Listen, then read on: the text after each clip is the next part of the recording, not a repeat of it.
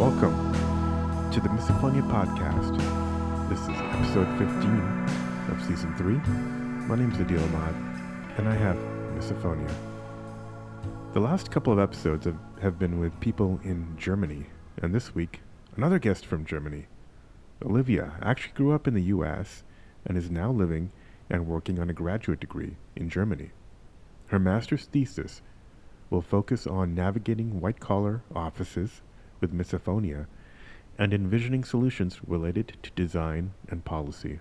This is very near and dear to my heart because I think more awareness in the workplace and in HR will lead to a lot more awareness in society at large. Along the way, Olivia also warns us about clocks in German homes and getting an earplug vacuumed out of her ear. You don't want to miss this. I will say there were some audio issues in this episode, so apologies in advance. I did my best to resolve them, but if it's uh, sometimes hard to make out what Olivia is saying, you might need to wait for the transcript. You can also just email her. She has an email address set up for her research at oliviamisophonia at gmail.com. And I'll have that in the show notes. We're a couple months away from recording season four, and it's already pretty much booked up. It might even be full, but if it's not, please do grab a slot and come and share your story. Otherwise, stay tuned because these are going to be some amazing conversations coming all throughout 2021. Still some incredible episodes coming up over the next few weeks. All right, but for now, here's my conversation with Olivia. Welcome, Olivia. Welcome to the podcast. Good to have you here. Thank you. It's really good to be here. Cool. So, um, yeah, where guess whereabouts are you? I am in Germany right now, but I'm originally from Arizona. So. All right. All right. Okay. Cool. And are you there? I mean, it sounds like uh, we, you know, we exchanged some messages before, and it sounds like you're a, you're a student there working on some, some stuff that we'll get into. Um, mm-hmm. So is that is that your main thing there? You're there. Are you in Germany um, to be a student, or was it uh, were you there for other reasons? Uh, so I originally moved here about almost four years ago to teach English. And then I met my husband, who's a German citizen, and we got married. And so now we just live here. And I'm a student additionally. Gotcha. Okay, so you're teaching English and uh, you're also back to school yourself. Mm-hmm. Yeah. Okay, great. And uh, yeah, what do you um, what do you uh, what do you study? Well, I study it's called Global Sustainability Science. Um, and it's actually a double master's program with Arizona State University um, and Leuphana University, which is in the north of Germany, uh, which I no longer live in. I just moved to Nuremberg, so uh, it doesn't really matter because everything's online. But yeah, it's called Global Sustainability Science, and we were supposed to be in Arizona right now uh, doing our third semester, but obviously that's not happening right. Yeah. Exactly. So, um, so you yeah you were supposed to it's a joint and you're supposed to be back in Arizona. Um, mm-hmm. and this is a uh, sorry this is a this is a graduate degree, right? Yes. Sorry. Yeah. Okay. Gotcha. Okay. Yeah. I guess uh, since you mentioned it, let's let's talk about that because it sounds like there are some um, links to misophonia or misophonia is part of the part of the thesis. Do you want to discuss, uh, you can get into kind of like uh, what the thesis is about and uh, how you arrived at that? Yeah, um, I'll try to talk about it as clearly and succinctly as I can at six in the morning. Um, oh, yeah. But my thesis is definitely at the sort of nascent stage, I would say, where I've developed what I want to go into, but I'm not clear, fully clear on which perspective I will take necessarily. But yeah, it's all about um, navigating white collar office spaces with misophonia. And obviously, when you hear that, maybe you're kind of thinking, what does that have to do with sustainability? And I've also really thought about that myself. But I think for me, it just exists within that larger realm of mental health and um, recognizing mental health, getting rid of the stigma of mental health, and also having offices offices be places um, have their well-being actually taken care of by their bosses instead of potentially uh, depleted or conditions exacerbated by it. Yeah, that's a that's something that's come up on this show uh, a number of times. Is how um, you know, a couple couple things from the employee perspective. Obviously, I mean, it goes kind of without saying that uh, you're spending so much time at work. Um, you could come home absolutely mentally drained, and what what effect mm-hmm. that has on you.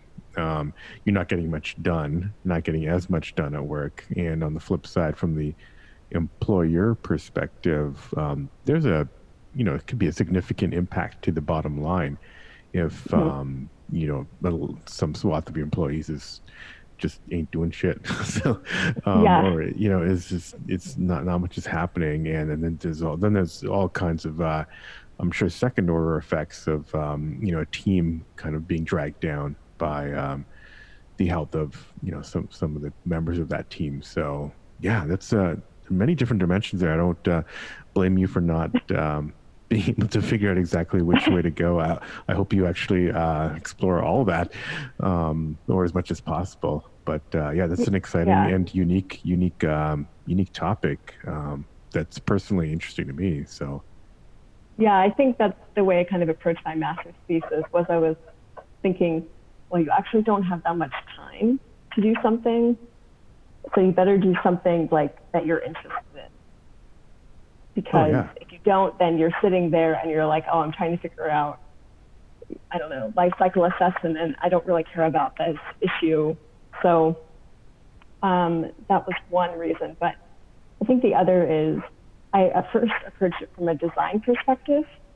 Um, so I don't know, I sometimes watch BuzzFeed videos and they show their office a lot.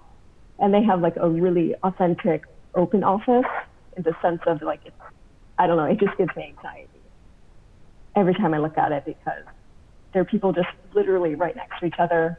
Everyone has to wear these giant headphones because no one, you know, an open office is supposed to be about collaboration. But no one's collaborating because no one can like hear each other over all the I know typing and stuff. So that sort of brought it to my attention of like, well, why, why? I mean, obviously they design it quote unquote to be collaborative, but also to save money. But like, what are really the effects of people having to sit here, especially if you have misophonia, and work in an office like that? Yeah, absolutely. Yeah, this, this is a great uh, uh, irony of that. Is everyone's pretty much got headphones. It's not the uh, it's not the uh, idea that was, I guess, sold to, to HR, which was like yeah. all this dynamism and everyone um, grabbing each other to go to the whiteboard and coming up with some genius light bulb idea. So um, yeah. yeah, that's interesting. So what um, did did uh, were you inspired by you know observing like in those BuzzFeed videos, or were you actually had you had you actually experienced something like that personally? So I've never worked in that kind of open office, which I have to be really thankful for. But I have mm-hmm. worked mm-hmm. in open offices with um, cubicles like not full cubicles, but sort of the half cubicles. And I actually, like before I left the job, um, my manager approached me to say like, oh, um, you know, you're a really good customer service rep. You're really, you have really good like numbers about that. You could think of pursuing a managing job here at this, this company. And it, I thanked him, but in my head I was just going like, but you're a manager and you also have to sit in the cubicles with everybody else. Yeah. And I, there's no way I could possibly do this. And I think, I think there could be a problem with retention rate for the fact that not only for misophonics, but for other people who just say, but what's the payoff? You know, like everyone is treated, I don't want to say like shit, but no one's privacy or anything like that is really respected. And that has to do also with the way the company kind of treated people like you weren't allowed to have pens and paper at your desk at one point, and um, you know you weren't allowed to ever look at your phone. But it's a customer service job, and if you're working a graveyard shift, then well, you're getting a call like once every hour. mm. So then you just sit there. Um, so I think it tied into the larger aspect of like how do companies treat their employees do they treat them like as if they're robots or do they treat them like they're people? But I do kind of wonder for the jobs that Misophonics maybe they they would be really good at if they're just not retained because, well, what's the benefit if you come home with all the stress?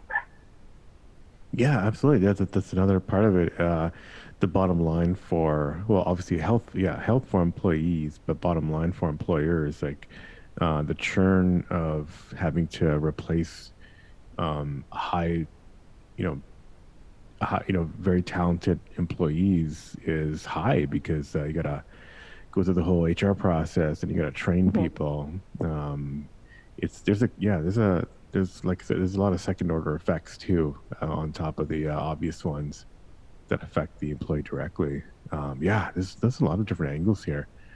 Um, yeah. are, are, you? I know this is a kind of a nascent uh, nascent state, but um, are you looking maybe for people to interview to to kind of like in, you know help help out, or is it just too early at this point to know which way you're going to go? So for right now, I can definitely interview people, but I can't necessarily like. There's a lot of uh, codes on having human subjects as research. Mm. So I have to wait until I get that approved by the board. Gotcha. So okay. um, if anyone wants to speak to me before January, that would be cool. Um, but in January, yeah, I plan to uh, uh, release a survey. And then for anyone who would like to be interviewed from that survey, they can. Otherwise, it's completely anonymous. Um, and then I would really like to actually have a focus group because I think, you know, there's all the forums, there's the Reddit stuff, but you don't often hear about people talking about talking, well, in person, but it would, it would be in person if we were allowed to do that, but um, talking in real life. Yeah, I mean, I think, I think you can easily set up a yeah, you can easily probably set up a Zoom call or something at least, uh, mm-hmm. or or if not, get together in person. Um, yeah. yeah. I'm sure you had a lot of people who'd want to do that. So uh, yeah, definitely, yeah, hit, hit me up if you. Uh, I, would love mm-hmm. to pr- yeah promote it, whatever survey link or whatever you have, whenever that's ready. That would be that would be interesting. Yeah, that would be really um, great. Thank you. So let's um yeah let's let's dive into to you I guess uh, Olivia um yeah. your misophonia um uh, tell yeah tell me how far back does it do you remember it going so I've I'll just say like I'm also self-reported because I think yeah. that's a pretty normal thing we have to be. No one get. No one. Uh, yeah. No one's going around. Uh, no. There's no. You know, misophonologist or anything. That's. Uh, yeah. I mean, you could go to like I, I was really amazed that Duke University opened up the center, uh-huh. um, but you have to live in North like basically you have to live in North Carolina. So um, yeah, which is it's still really cool. It's just like oh I don't I don't live there. Okay, um, but yeah I'm self-diagnosed, but I think I was always a sensitive kid because I can even remember when I was a little kid of getting annoyed when are we allowed to talk about triggers or yeah, yeah, yeah. No, you can talk okay. about triggers. Um, okay. Yeah. Okay. Um, when the fan would click, like if you don't, if a ceiling fan isn't properly installed, it'll make this clicking sound. Yeah, yeah.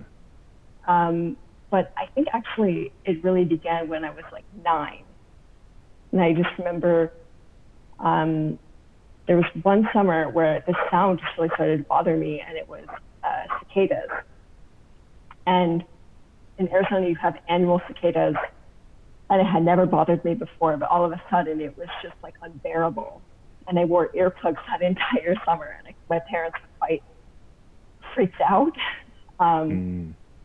And they were like, "What? What is going on?" Like, and I also didn't like the sound of clocks ticking. I remember that. And at that time, I also started to really develop a hatred towards the sound of typing. Uh-huh. It, it wasn't as strong as it became later, but it was just like don't know. But I think the cicadas really started it. Yeah, they can get kind of uh, they can get kind of crazy. We just uh, ended summer here in Minnesota, and uh, yeah, they, oh, yeah, they get loud. They get loud in the Midwest. Um, so yeah, interesting. So not the maybe the a lot of the usual kind of eating sounds and whatnot. Um, more environmental. Not at first, yeah, and, yeah. But I well, think that partially has and action mm-hmm. sounds. Yeah. Yeah, I guess a lot more mechanical sounds, but definitely by the time I think I hit, I don't know, I would say 13, gum chewing would really bother me. And gum chewing still really, really bothers me. Yeah. Um, did, did you start noticing that at, at school first? So I was quite lucky in that, um, obviously in elementary school, gum, gum was like completely banned. So maybe that's why I didn't notice it. Um, and then in my middle school, I, gum was also banned. And then in high school, that's when they started to like open it up again. So I think that's how I really became more aware of it. Yeah. But also, I do remember like being in church, someone would be chewing gum like crazily and just sitting there like, oh my God, like what is he doing? Um, yeah. yeah. But for me, I think one of the weird things is food chewing doesn't bother me that, nearly as much unless it's super obvious. Like for some reason, right. to my ears, the gum chewing, it's a different kind of chewing. I think people are generally more like loose with their mouths. I don't know, or they chew at a different rate. I have no idea. Yeah, yeah. And uh, also all these uh, like the that that the gum and the mechanical stuff, it mm-hmm. was uh, it was definitely like fight or flight. Like you. Uh, yeah. Um, yeah, yeah. Um, and, and then so did it? So it doesn't sound like your family members were not really big triggers, at least in the beginning, right? For a while, or did that quickly start to encompass so, them as well? I think this is going to reflect a lot of what the other people said is that my dad was kind of the trigger mm. in a lot of ways because he was the one who would be on the computer at home. Um, and obviously, you were back in the 90s, so you had those uh, keyboards oh, that yeah. were like the IBM keyboards um, that were super loud. And I just remember like, like telling him he had to stop. Um, and my dad is also someone who likes to really suck candy. And that was also mm. something I just couldn't stand. So I think, you know, my dad tried to be aware to a certain degree, but then he also had that sort of, I guess, the way that he also grew up is just like you just have to get used to it, like exposure therapy kind of idea. Yeah. So you did talk to him uh, about it. But he did apologize or... for that. Yeah, I, I definitely talked to him. Yeah, and I think yeah. my parents were quite worried about it. So I did see a therapist because of it when mm. I was, I think, in sixth grade. Okay, so this is before this is before all the, the, the gum chewing thing. It, it, was when it was still mm-hmm. very mechanical stuff uh, in the late elementary yeah. school, early junior high. They had you see a therapist. Okay. Yeah, I think it was for more than that because it's also getting like quite bad um, social anxiety about going mm-hmm. to school and maybe that had partially to do with just like being surrounded by all of these sounds, you know, teachers typing constantly on computer while tests or things like that. Um, yeah, I was going to ask if you felt like it was, uh, you know, w- with the social anxiety was caused mainly from misophonia, or or you you genuinely did have um, other other things going on. I think I probably had other things going on, but I think the misophonia definitely exacerbated it. And it and it was mm-hmm. always like, oh, I'm going to be in this environment that isn't predictable, where I'm going to have all these feelings that I don't know what to do with. Yeah, and I yeah. guess by this point, um, misophonia had been named, but of course no one knew about it. So right. it was kind of like my, uh, no one had any idea. But I do remember the therapist that we saw, like when we talked about the sound one time he actually said to my parents, like, no, but some people actually are hurt by sound. Like it's it's not someone making it up. So I think that was always something that stuck in my head of like, oh, like someone actually recognizes that I'm not crazy. Yeah. Okay. Well, that's uh, around when was that? So that what do you know around what year that was? It must have been like 2002. So I guess a year okay. after uh, Jastreboff or whatever made the paper. Yeah, I mean that's super early for somebody to mm-hmm. somebody in uh, um, where you were to kind of hear about it and, and, and mention it. So did that therapist uh, try to treat the misophonia as well, um, on top of the social anxiety stuff? And if so, like what kind of stuff did they did they do? So he didn't try to treat it. So I think that he maybe was coming. I mean, this is just my conjecture, but I think he was coming from knowledge of um, hyperacusis or tinnitus. Tinnitus, I can never say that word. Um, Hyperacusis, I think. Yeah, hyper. Thank you. So like an extra um, sensitivity for sound, yeah. Yeah, um, because he never said like it's misophonia or like anything like that. Um, I think he just sort of was there for me to talk to him. I don't think he ever recommended anything because, you know, what what could you recommend at that point? Um, besides either exposure therapy, I think, which I think was is still to this day kind of a common thing to hear, or um, avoidance. So I don't know if there's anything in between. Yeah, that's uh, I, yeah. You're right. I mean, I have never thought about it such a binary way, but yeah, it's either uh, your exposure, which I hear overwhelmingly that um, well, at least the people I talk to, it hasn't worked, and then avoidance, mm-hmm. which is the flight uh, portion of the fight or flight. Mm-hmm. And then there have been, you know, well, we won't get into too much of the. There has been, uh, you know, occasions of the fight aspect. But yeah, you're right. It's like avoidance or using tools like headphones or blah blah mm-hmm. blah to kind of get over it, um, or legal maneuvers like uh, you know ADA and 504s and and that kind of stuff. Um, yeah, but I guess when you're a kid, he's probably not going to recommend that. I think. Right, but, right, right. Yeah. yeah. But I do remember that um, one of the things things that it allowed my parents to just like sort of see by him saying that was okay, so you're already trying to be understanding, but also like you don't have to be so freaked out that I'm, I don't know, that I have like some sort of mental condition that this is something that does exist. And it doesn't have to be so severe. I think it allowed them to, for me to find coping mechanisms. Some of them not so sustainable. One time I got an earplug stuck in my ear and I had to get it vacuumed out. Um, oh, wow. Yeah wear the proper size earplugs. Like that's my up there. Yeah. Um, but for them to just be like, okay, like sometimes she needs to use these coping mechanisms, and we don't need to say like, no, this isn't allowed at all. Gotcha. Okay. Um, yeah. So your parents were a bit reassured that uh, mm-hmm. you know a professional had heard heard of this at least, or yeah, and that you weren't making it up, or there was something mm-hmm. something real. How did it start? Did it um, affect maybe your your social circles at school um, at that young age and going into high school, like kind of who you associated with and and uh, how you interacted with other students? I think to some degree it did. I think um, you know if I had a friend who was chewing gum, I would just try to leave the room.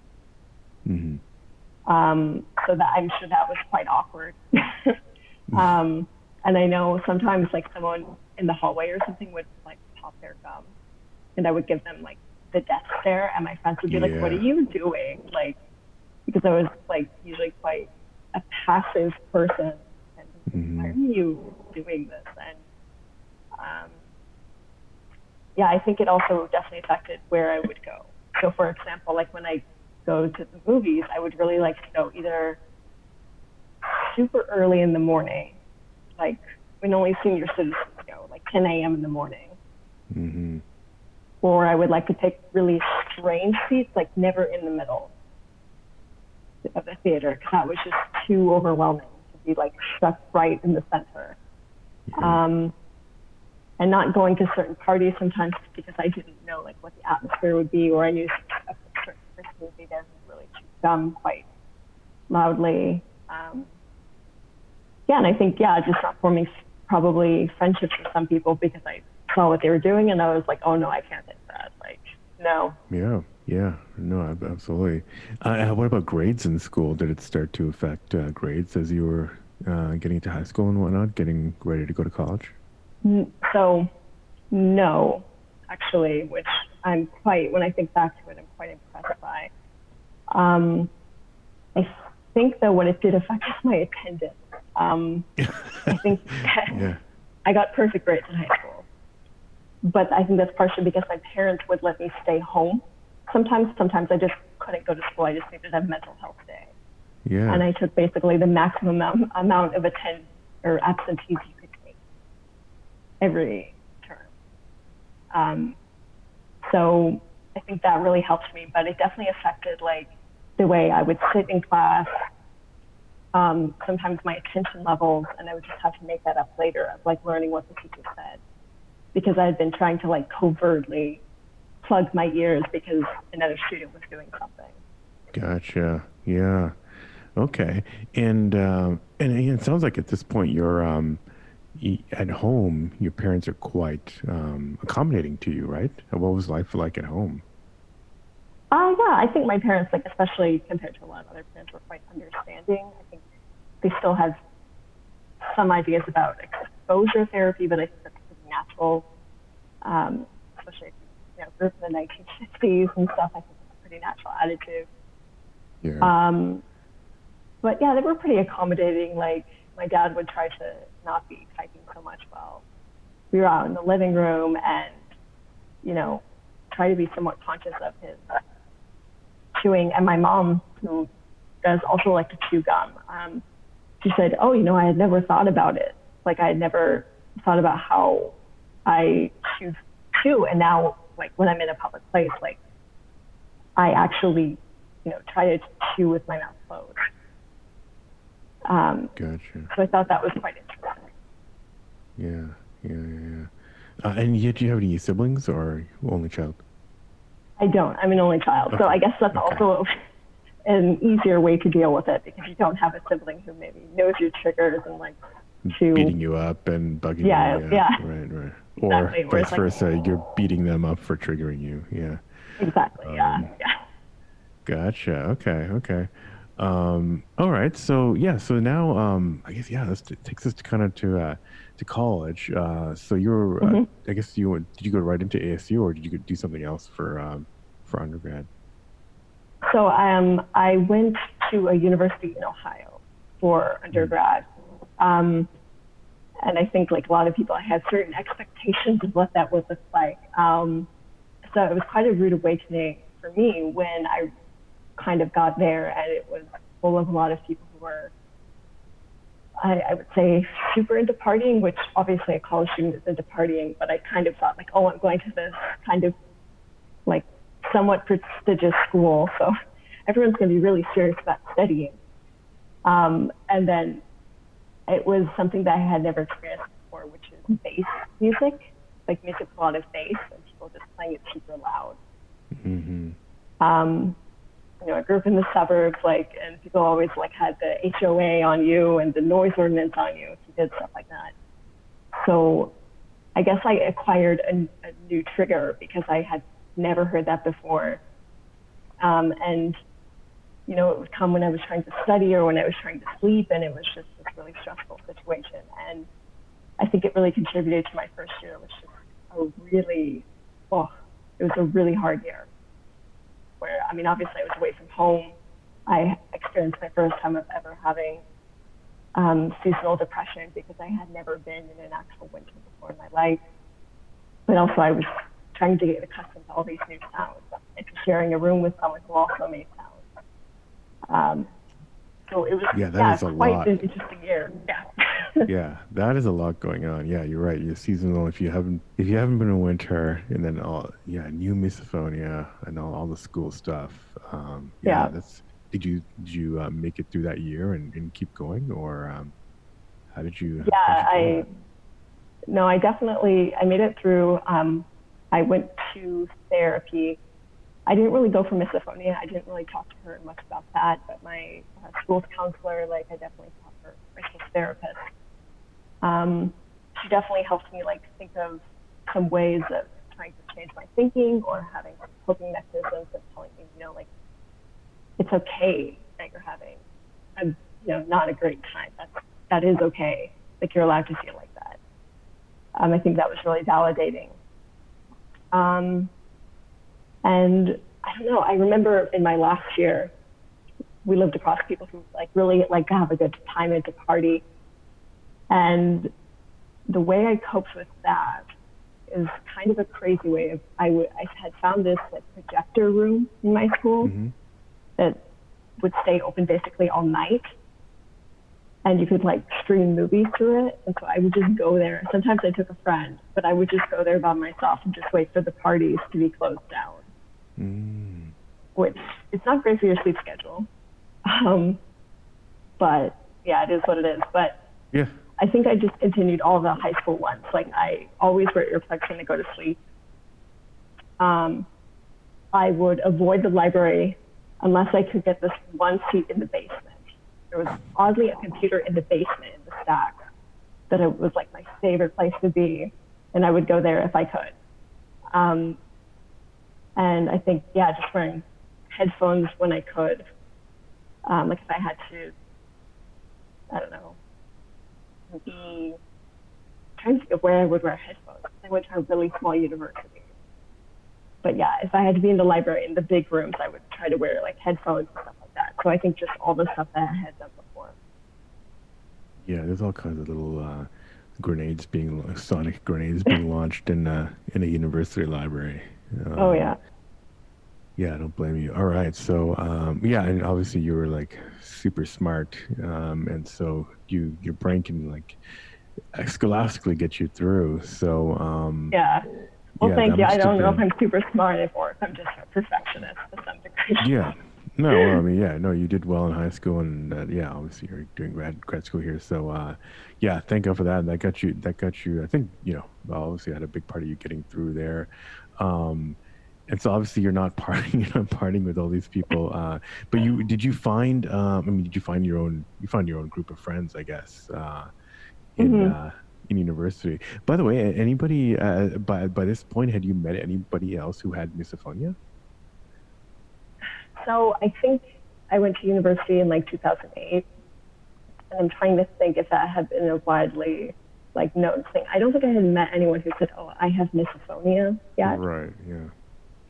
But I I have met people, and I remember meeting people at university also who were sensitive. Mm-hmm. So I, I know that it existed, but we never really talked about. Like we never had like a, a sesh about, oh my god, this person annoys me so much, and don't you hate it when like. But I, that's definitely where I started to meet people who were also like, no, like sounds bother me as well. So wh- while you were there in Ohio, in Ohio you did uh, mm-hmm. you did uh, meet people who were very sensitive to sounds. Okay, yeah, I mean around that point, I think it was uh, there was also the other term. Um, selective sound sensitivity mm-hmm. syndrome, which was going around, which I'm sure was even less of a buzz, you know, less of a uh, yeah. uh, catchy catchy phrase for people, uh, regular people to know. So, um, yeah, uh, interesting. Okay. And, uh, and and then yeah, so once you graduated, uh, kind of what did you do? Did you just is that when you did you just kind of dive into grad school at that point, or was there a little uh, little break when you were working? So there was about a seven year break mm-hmm. between mm-hmm um, undergrad and graduate. Um, so between that time, I worked at uh, an insurance company that will remain nameless, where I had to work in the open offices. Mm-hmm. Um, and then I went to teach English in Korea for two years, and then I mm. came to Germany to teach English. So. Wow. Okay. But did you did you go to uh, other countries because you uh, obviously because you you want to teach English to others? Um, not because you want to run away from people from sounds. I, I would not recommend Korea as a place to run away from, from misophonia, yeah. just in case anyone's wondering. Okay, yeah, yeah, yeah. So yeah, so you've been to uh, right, uh, Korea and in Germany. Maybe, yeah, maybe just you know, without like getting into any cultural stuff, but I'm just curious, mm-hmm. like uh, just kind of misophonia awareness uh, and and you know environmental, yeah, the kind of mm. like uh, what's it like for misophones? And then uh, I'd be also curious to know if if you had a sense of any awareness of misophonia in those countries. So I really love Korea, but I don't think there's any awareness. Right. Um, any about what about mental health in general? Do you think in Korea? So this is just my perspective, but I think it's also backed yeah. up by if you watch a lot of videos from Koreans and you look at the policies in Korea, and you talk to other expats who have been to Korea, that Korea is at the very beginnings of accepting what mental health is. Mm-hmm, mm-hmm. Um, people don't want to talk about the fact that they have depression. Um, they don't want their bosses knowing. Um, I remember one of the first things that we learned, and I'm not sure how true this is still because this was about five years ago, so hopefully it's changed a bit. But I remember people saying like, don't say the word like, oh, you're so crazy, like, like crazy, like, oh, you're so funny, you're so whatever, because the way that it's translated into Korea is like you're actually crazy, and that's a really, really bad thing to say. Mm-hmm. Like mm-hmm. Quite insulting, and kids will get quite angry about it. They'll be like, "No, I'm not." Like, um, so there's still this need for an ongoing awareness of mental health, and that having depression doesn't mean that you're like sort of a lost cause, and it isn't something that just swept under the rug. So I think it's quite an interesting place to be. Um, so I never talked about my misophonia in Korea. Um, and I think also at that point it was just something I kind of wanted to hide and something I kind of just wanted to like hope would go away sometime. Right. Okay. Um, so you you hoped your own misfortune was going to go away during that time. I guess just during my lifetime. I just hoped that it was okay. something like eventually they would find a cure for it, and then yeah, you know, I would be fine. Gotcha. Yeah. Okay. Um, yeah, and then um, I guess you say yeah, you're in Korea, and yeah, stigma is you know. Yeah. Couldn't couldn't Still do much. Uh, right. Right. Right. What about um, and then you were being triggered a lot over there, right?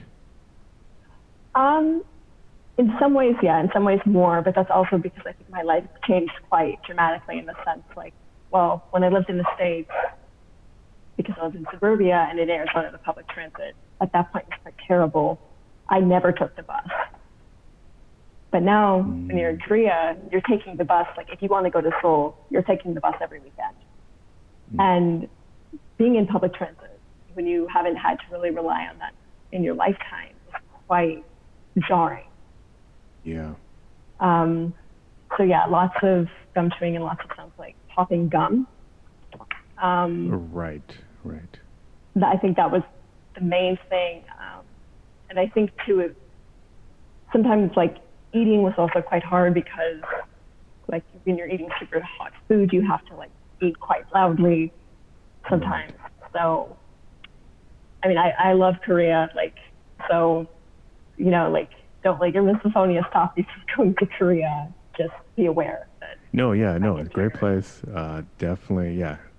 Many great things about Korea. Uh, but yeah, just get, just get, just get to good to know. Uh, yeah, and public transportation, yeah, yeah is, is rough anywhere. It sounds like if yeah, if you would, uh, if it was kind of your first major foray into it, that's uh, that's going to be rough.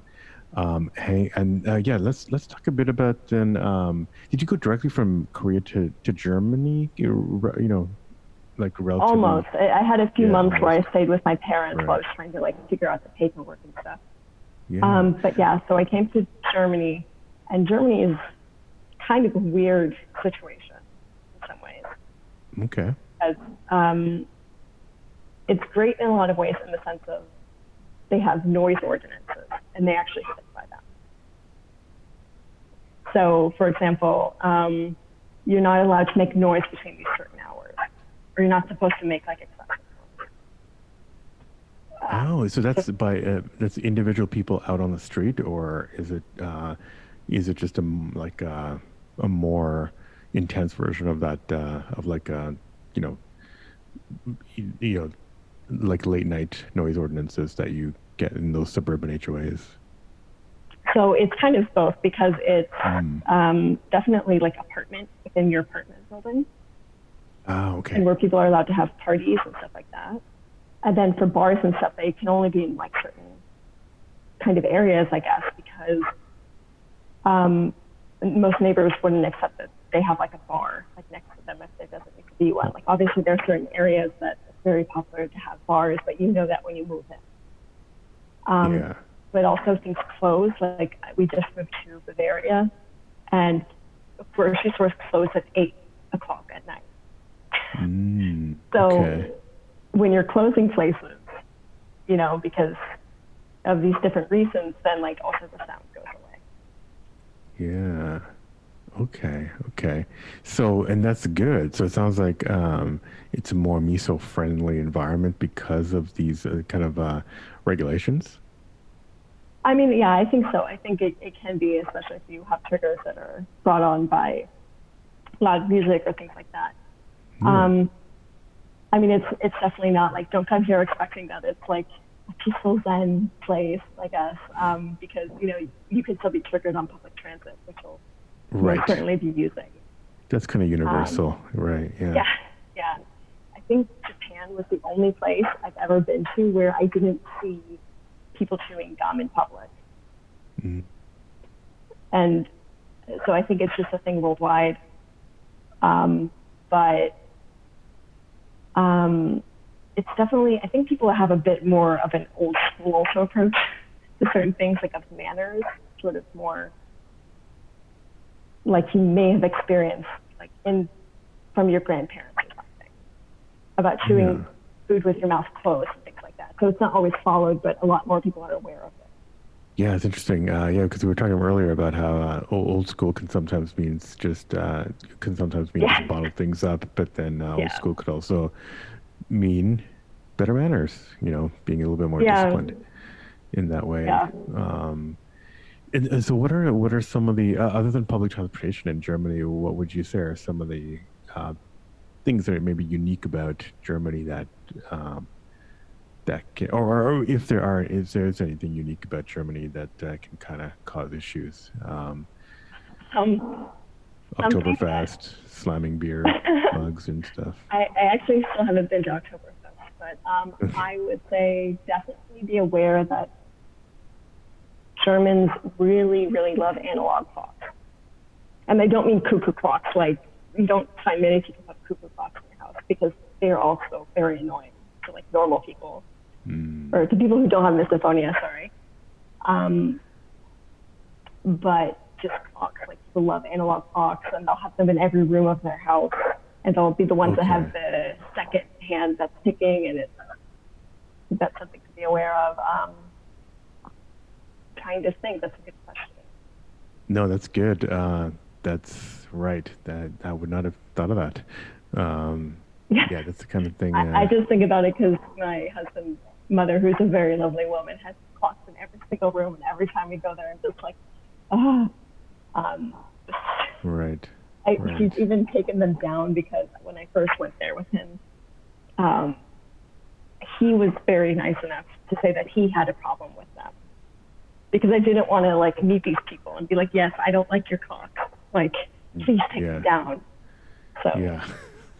So, uh, so that's interesting. Uh, yeah, I've heard that where somebody takes the fall for for people's misophonia. Sounds like you had a conversation. Um, um, curious to how that how you talked to your partner about your husband about that uh, when you met. Was it a mm-hmm. proactive or was it a um, reactive kind of situation?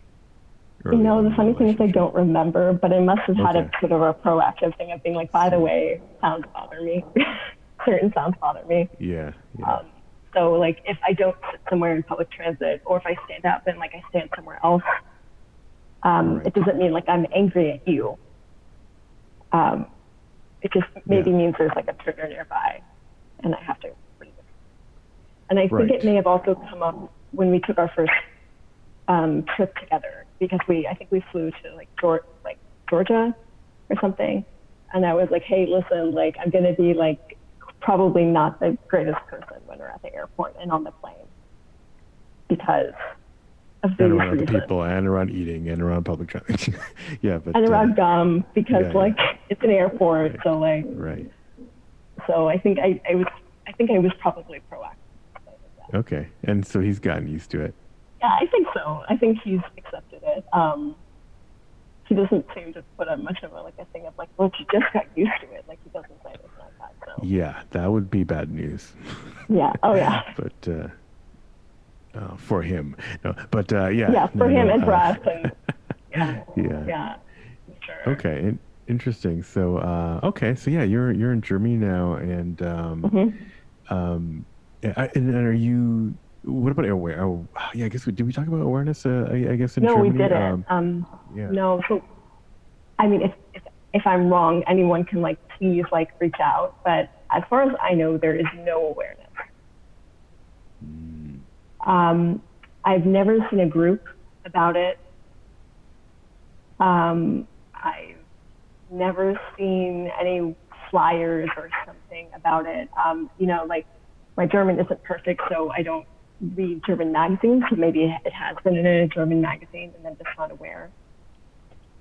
Or maybe they call it something else. Sometimes they don't use Latin words, they use Germanic words, so maybe it's called something else.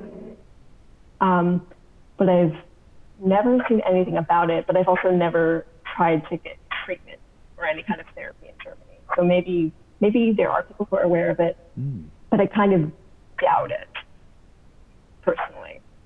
Yeah, I know there's something in uh, there's research going on in Amsterdam. So some of the neighboring, I mean, co- yeah, neighboring countries, other countries in Europe mm-hmm. are are talking about it. But uh, yeah, it's pretty patchy over there in Europe. Yeah. There are con- countries I've talked to people there's like zero awareness. Um, uh, I haven't talked to a lot of people from Germany. Uh, I mean, obviously, a okay. lot of people there. So you would think that um, somebody's got to. I mean, it's got to be something's got to be happening there. But uh, yeah, it's interesting. Yeah, I, m- mental health in general. I mean, I, I know, uh, you know, I know people in Germany, and and I've definitely heard of, um, um, you know, mental health being, um, it, you know, an issue in in certain kind of, uh, you know, certain types of mental health. But I'm curious if. Mm-hmm uh, in general, how, how, what, from your perspective, um, is it take is it taken seriously?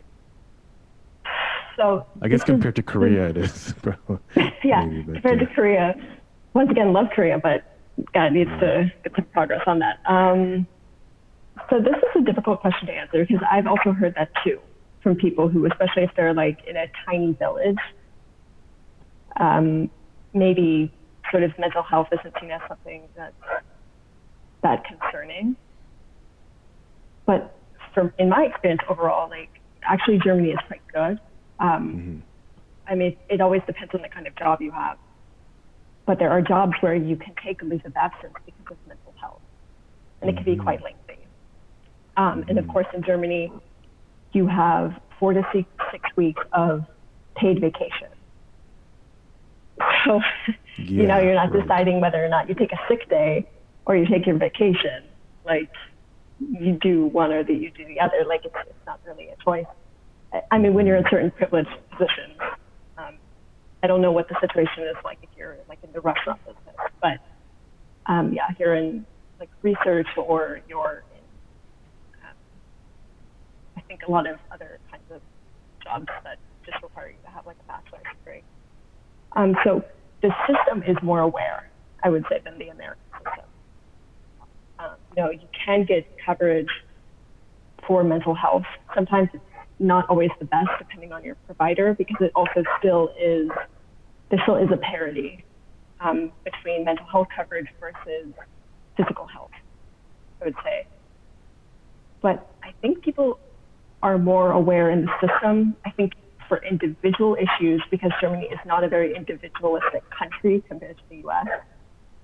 But the US is like the most individualistic country.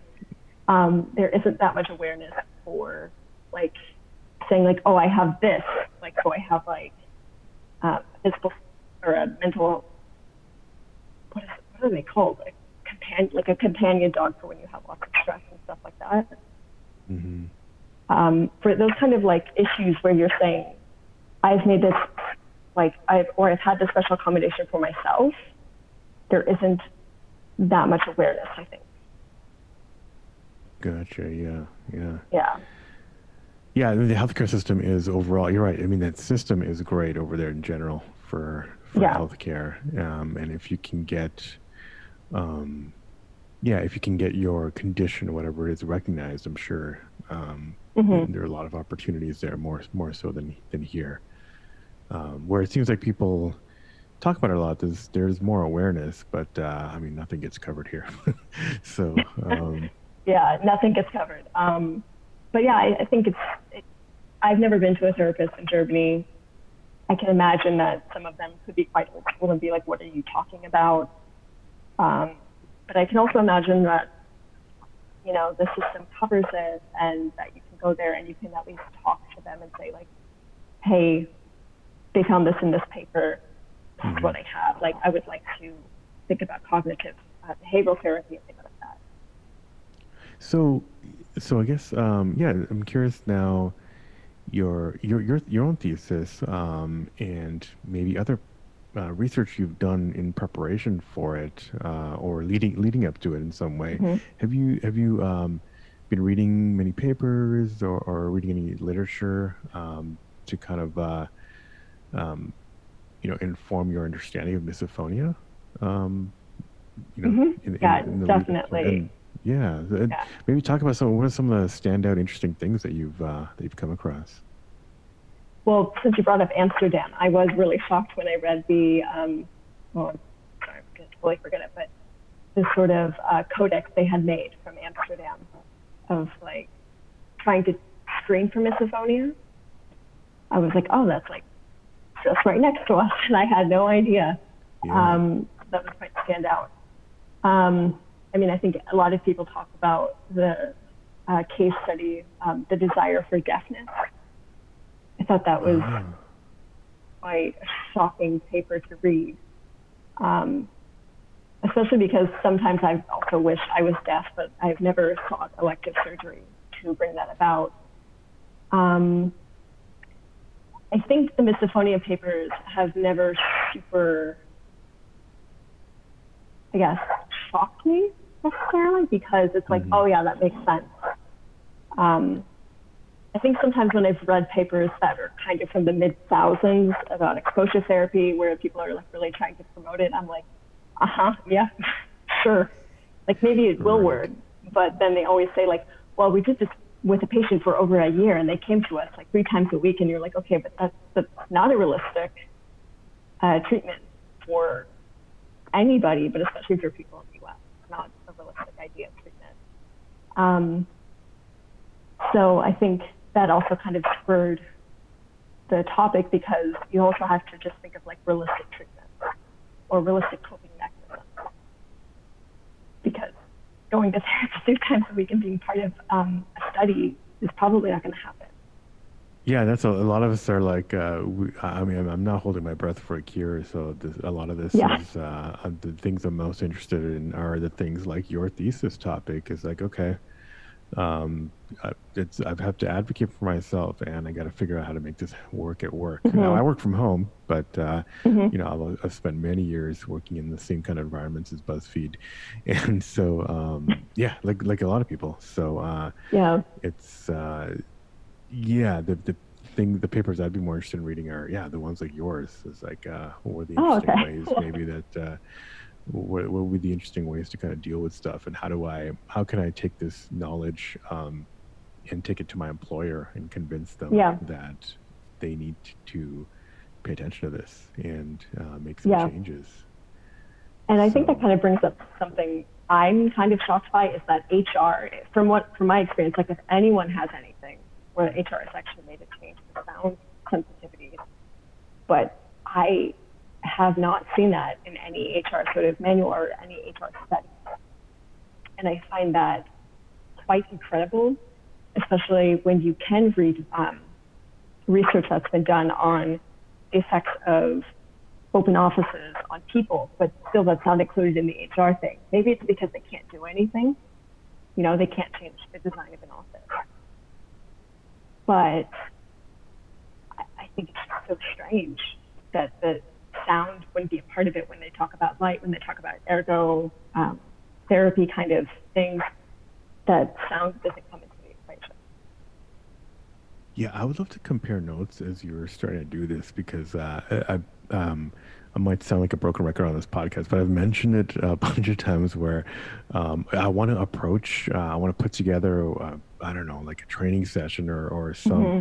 something on the website where it's uh, information for HR folks to to get on this because uh, if we can convince them that this is going to affect the bottom line of the company, yeah, someone in, them in, in that HR department can get promoted from with this kind of genius realization, and um, that we can retain people better. We can mm-hmm. attract more people because misophones, um, as Dr. Johnson mentioned, are um, over, I wouldn't say overwhelming, but a lot of them are engineers, and so mm-hmm. um, which notoriously hard people to uh, attract, retain, and, mm-hmm. and pay.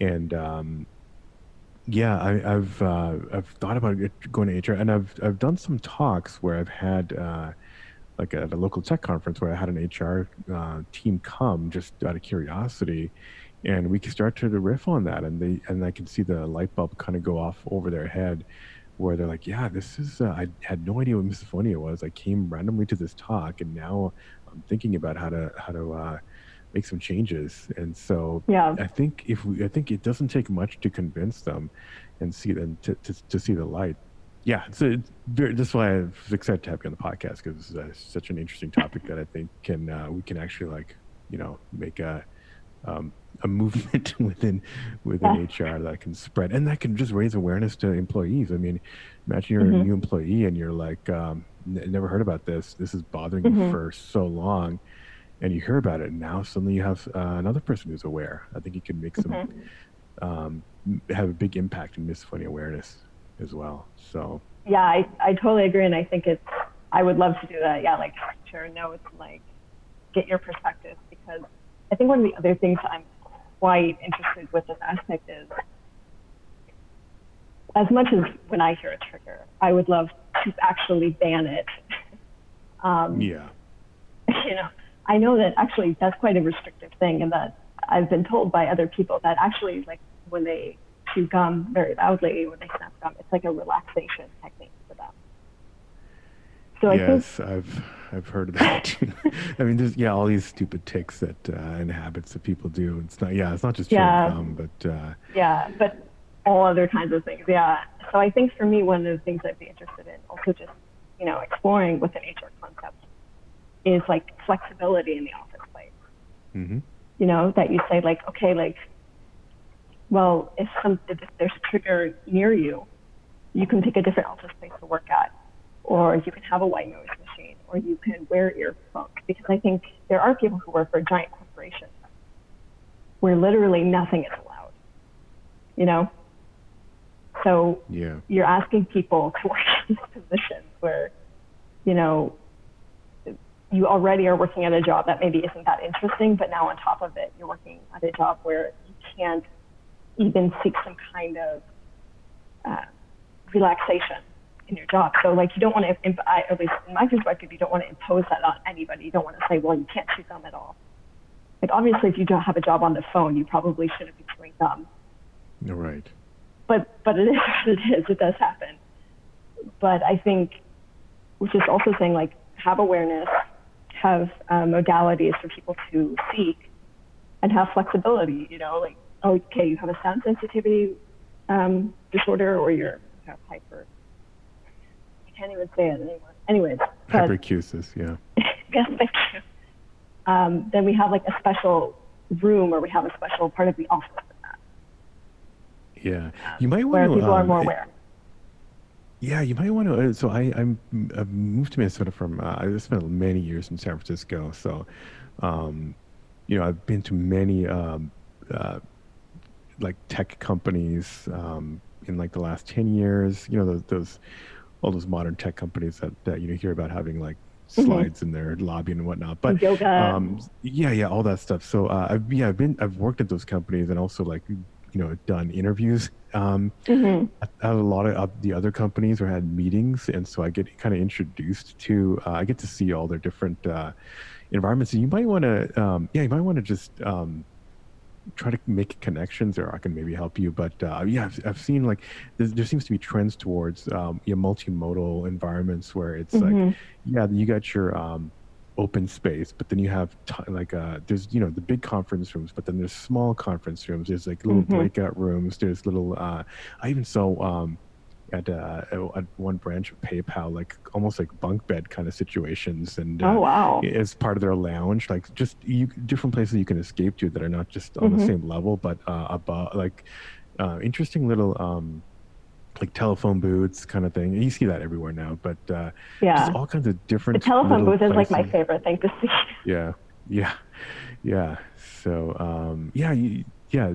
Uh, I mean, you can go to like a, any WeWork if they still exist, but uh, to get some mm. some ideas as well. But uh, yeah, a lot, a lot, of these different companies have different. Um, yeah, they're coming up with different uh, types of little rooms and environments that you can run off to. So, um, so I, I yeah, I, have seen that explode kind of in San Francisco and beyond. Of mm-hmm. um, uh, reassured. Uh, I don't think there's any miscellaneous necessarily in the handbook, but uh, I feel like mm-hmm. there's a.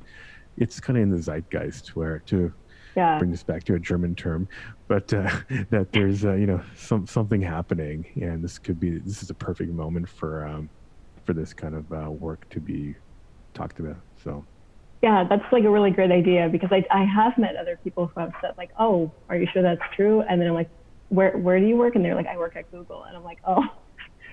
after you, maybe maybe it's not true. Like you work at one of the premier companies, but I think yeah, a lot of yeah. modalities can be copied over um, from those companies. Um, and I think the other thing that I kind of want to ask on the survey or in the interviews on the focus group is there can be a disparity between the formal rules and the informal rules. Oh, so, for example, yeah. you know, you have this policy that says, yes, we're very, you know, mental health friendly and blah, blah, blah, blah, blah. But like in reality, your bosses aren't aware of it. Maybe it's quite like, oh, you took a mental health day. Like, mm, okay, good job at wasting your time. Like, yeah, there can be a disparity between the two aspects. That's yeah, you, that's an interesting uh, angle, especially when um, the thing that came to mind is the that the trend of the unlimited vacation, where it's like, uh, yeah, you have mm-hmm. unlimited vacation, but uh, you you know you can't take it if you're in. Usually, those companies are super high pressure, so mm-hmm. um, yeah, you have unlimited vacation, but you're you're going to get super frown. It's going to be super frowned upon if you like you basically already always have a deadline pretty much so when mm-hmm. you can actually take a vacation um, these yeah, kinds exactly. of uh, subtexts that are not uh, not talked about beyond the the uh, you know the headline of some amazing perk um, yeah that, that'd be kind of an interesting thing to explore as well yeah, and I think it's a good thing just to discuss also because I think that kind of opens the conversation up to like, okay, well, what else is your company offering? Like maternity leave, but people are kind of being shamed into not taking it. What's maternity leave? Um, I'm, I'm in the United States. No, just kidding. But uh, yeah, I know what you mean. what are we talking about? yeah. I'm actually. Or, I mean, just even so, maternity uh, leave. You still have to fight for maternity leave. So. Yeah. But um, yeah. I think it's a really interesting topic, and I think it kind of then brings it up to other things because, you know, as I'm trying to explain it to professors, I'm like, oh God, like, why would you care about this issue? You know. Mm-hmm. Um, it's very, as far as we know, it's a very niche issue. I mean, there's, I think one paper said there's maybe 20% of the population that has it, but that hasn't been proven, and people have it at all different kinds of severity levels. So also trying to get it through to people of like, oh, it's also connected though to like wider issues of how we treat employees, mm-hmm. the kinds of messages we send out, mental health in general. No, I mean, it, I think uh, this this avenue is a great way to potentially break this thing open to kind of really um, reach a lot of people who have it but don't realize that they have it. Mm-hmm. So I think, uh, yeah. I think yeah, it could be definitely definitely interesting. Um, well, I guess we're um, oh yeah, we're already like kind of over over an hour. I can over, go on, as you can yeah. tell. I can go, I can go on and on. Um, and uh, yeah, I'm sure you can too. But yeah, I guess uh, yeah, I'd love to you know maybe talk about this more as you're getting deeper mm-hmm. into your um, in, into into the project, and obviously in January, when coming up whenever you have the survey ready, I'd love to promote it. But uh, is there anything else maybe you kind of want to uh, tell folks or or raise awareness to? Hmm. Um, or not, I you think, don't, whatever. Or not, but I think maybe just like saying something that was really helpful for me as I got older was saying like, you know, think of something to say to people like if something's really bothering you, you know, go through it several times, make sure it's um, yeah, communication not going to be offensive. Key. Yeah. Mm-hmm. Yeah. But you, that you can communicate to people. Sometimes people don't have the greatest reaction when you ask them about something, even if you ask them really nice. But that's just the way some people are. I mean, you can ask them to wear a mask and they still get upset. So right. Right that's going to happen, but that most people aren't aware of what they're doing, and that if you just ask them really nicely and you give a reason, that they might be quite open to your uh, mm-hmm. Yeah, no, that's uh, Yeah, that's important uh, because we, in our heads, we obviously think that they're here to kill us, but uh, they're probably not even aware what's going on, and they yeah. wouldn't mind. Uh, they wouldn't mind taking a small step to uh, give you a little bit of sanity. So yeah, yeah. that's an important, always an important reminder. So, yeah. Um, well, yeah, Olivia. Um, yeah, thanks. It's been a, a, great, great conversation. Like I said, I could, uh, yeah, I'm sure we could keep going on about this. Uh, um, definitely will want to follow follow your work here. Um, yeah, but I want to yeah, thanks again for for telling us about the the your work, your life, and uh, yeah, very excited. Yeah, thank you so much. Very excited. Thank you so much. Thank you, Olivia. Again, you can contact Olivia at oliviamisophonia at gmail.com. You can also reach out to me anytime on Instagram or Facebook at Misophonia Podcast or Twitter at Misophonia Show. Also, email me at hello at misophoniapodcast.com. If you're enjoying the shows, please give us uh, five stars on Apple Podcasts. Music, as always, is by Moby. And until next week, wishing you peace and quiet.